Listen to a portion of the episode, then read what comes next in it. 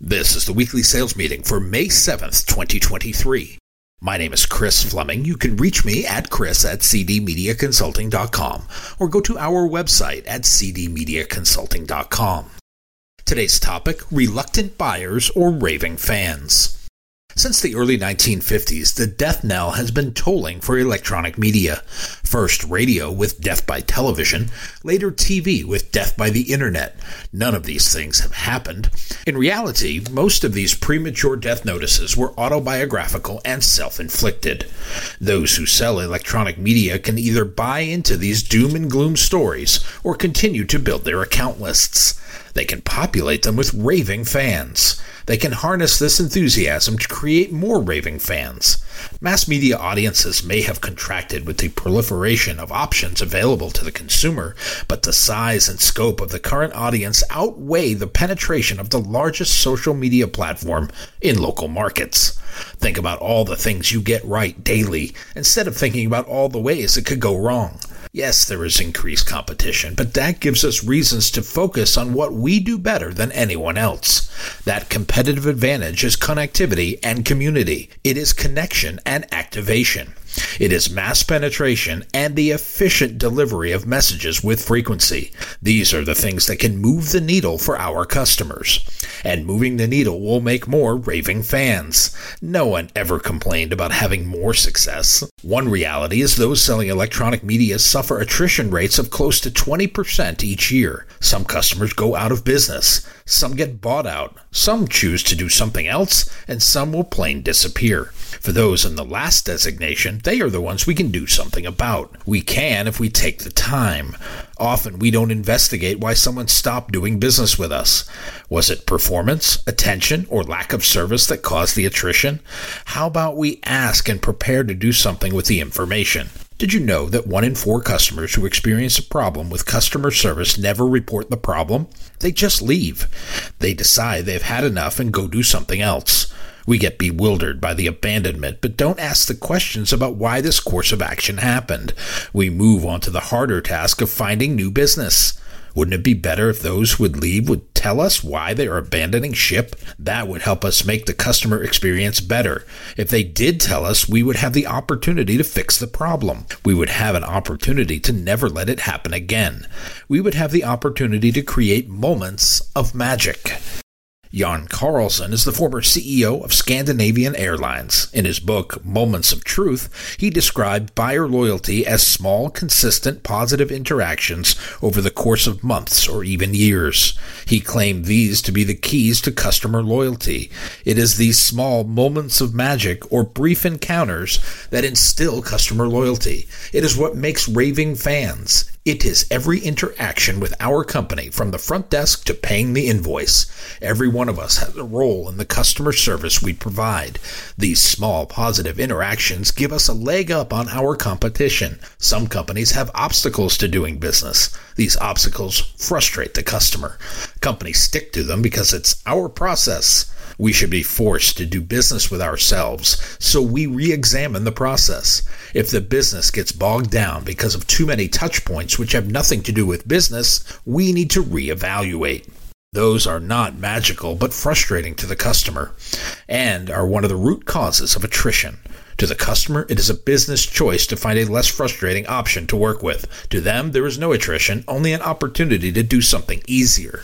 It is part of our job as business advisors to make the customer journey easy. Every interaction should be adding value to the relationship. We should not be making it harder to do business with us.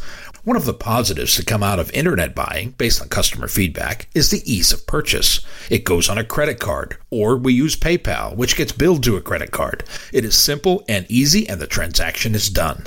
We could adapt this flexibility, but we have been resistant to making the customer journey easy.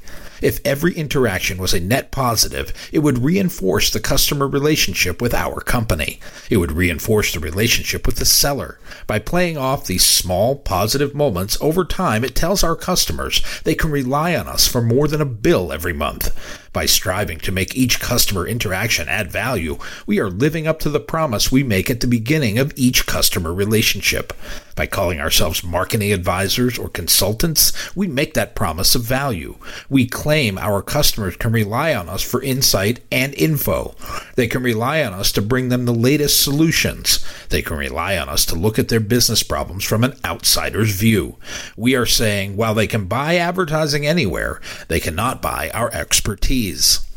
Another thing we can do is take the temperature of our clients. Sometimes it is a scary proposition to ask that question, but ask we must. It is the best way to maintain an atmosphere where constant feedback is welcome. Any issue that arises can be addressed. Staying in contact with your customers is a great way to create raving fans. Having them look forward to the visit rather than running out the back door when your car pulls up is even better. It helps when we master enthusiasm. We harness it. We exude it with every step and every word. Aldous Huxley was the 20th century English writer. While he was educated at Oxford, he spent the latter part of his life living in Los Angeles. Among his 50 published works was the 1954 novel The Doors of Perception. Although the title was borrowed from the writing of William Blake, the content was inspired by chemical imports to the body. From these writings, both Ray Manzarek and Jim Morrison would take inspiration. They may have taken other substances to form a rock band they called The Doors. Huxley claimed the secret of genius is to carry the spirit of the child into old age, which means never losing your enthusiasm. If selling is the transfer of confidence and emotion, enthusiasm is its vehicle. Self help guru and motivational speaker Norman Vincent Peale is best known for his 1952 book, The Power of Positive Thinking. Some say he invented a whole new industry with his words. He claimed there is real magic in enthusiasm. It spells the difference between mediocrity and accomplishment. When you arrive to greet your customers, do you convey this enthusiasm? Or are you chicken little in full belief that the sky is falling? As we have discussed, our customers do not fear spending money on marketing plans. They fear not getting it back. If you can lay out a plan for their success that displays a more than probable favorable outcome, your chance of success will increase. If you can do that with enthusiasm, it may even be believed. When you are enthusiastic, so too will be your customer. When they have a good experience and that success comes with it, you will create an ambassador of your brand. When you can lay out a plan for their success, transfer that emotion and get buy in, you will get your customers. When the experience matches the narrative and the projected outcome, you will get a customer for life. There was a time in the early to mid 1900s when Bethlehem Steel grew to be the second largest steelmaker in the United States. At the height of American expansion, this company was one of the most important in that development. It was involved in major construction projects worldwide. It owned and operated major shipyards along the Atlantic coast.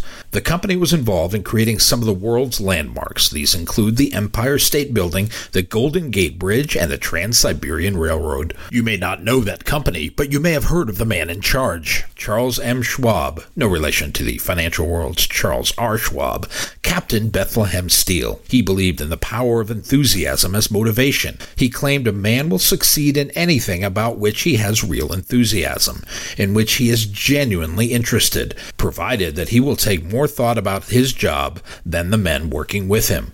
The fellow who sits still and does what he is told will never be told to do big things. If we want to do big things and convince others of their worth, we have to do so with ardent enthusiasm. Your enthusiasm has to be genuine. It is not something you can fake. The American author and speaker Bo Bennett says faked enthusiasm is worse than bad acting. It is bad acting with the intent to deceive.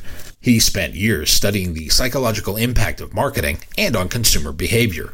He also says enthusiasm is not the same as just being excited. One gets excited about going on a roller coaster. One becomes enthusiastic about creating and building a roller coaster. Beware confusing the two. If you are excitable, you may be seen as crazy. If you are enthusiastic, that feeling can transfer. And again, if we are in the transference business, getting your customer to believe what you believe goes a long way to making them raving fans of your work and your company's work. When it leads to success, this is always times two. You have to help them make the leap.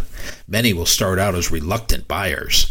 While they have heard of you and what you represent, they may not think of you as often as, say, some social media platform they use.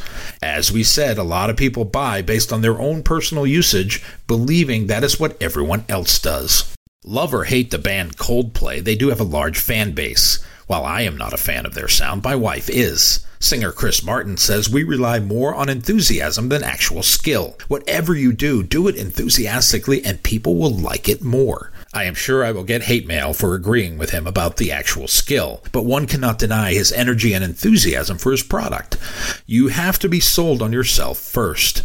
It would be hard to get up for something if you didn't believe it. We see this in all walks of life, including music, sports, and business. It will be even harder to transfer positivity to someone else when you yourself are not feeling it. I would imagine it would be hard to play that part with a straight face it would be spotted as disingenuous. Once you are labeled as such, good luck trying to convince anyone of your sincerity. That is not how long lasting business relationships are formed. If you are pegged as a pretender, your reluctant buyer will become a non existent buyer. You will have to work on another prospect. Representing electronic media has not gotten easier. No longer the shiny new toy, we can't rely on innovation to make us or keep us at the forefront of the conversation. We have to carve out our place in the marketing landscape by using the best currency we have. That currency is social proof, creating and holding the roster of raving fans having success using our products, building up the depth of assortment so our customers are using our platforms to put their best story forward, understanding what what we can do and what we can't do, and trading on our strengths. We cannot allow our weaknesses to define our future role. We have to capture those peer validation stories of success and share them with enthusiasm with anyone who will listen. Buyers are reluctant to try anything out of the ordinary. They are tantalized by the shiny new toys on the internet, but lack the understanding and experience to harness their energy. They don't want to put in the work necessary to master another platform in an environment that is in flux. That is the advantage of electronic media sellers. The digital world focuses most of its effort at the consumer's purchase point. Our products work all across the marketing funnel. That is a huge story and a huge advantage we should tap. This takes work. It takes practice. It takes a dedication to your craft, a practice of your art. It takes an understanding of your merit and the impact of what you sell. It is not for those that want to wing it, but for those that are so confident in their ability to solve a customer problem. They have a roster of raving fans they represent and can't wait to talk to the next person about joining the team. Gretchen C. Rubin is an American author, blogger, and public speaker. Her books have been translated in over 30 languages.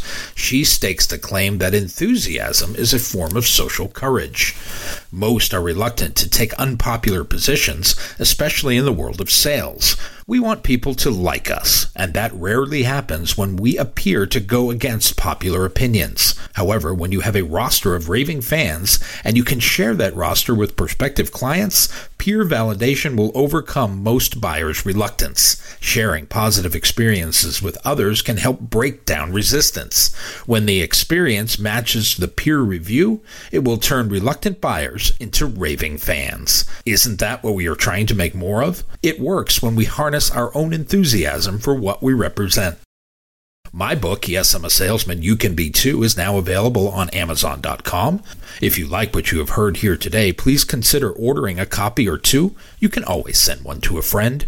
Go to cdmediaconsulting.com right now and follow the instructions to order.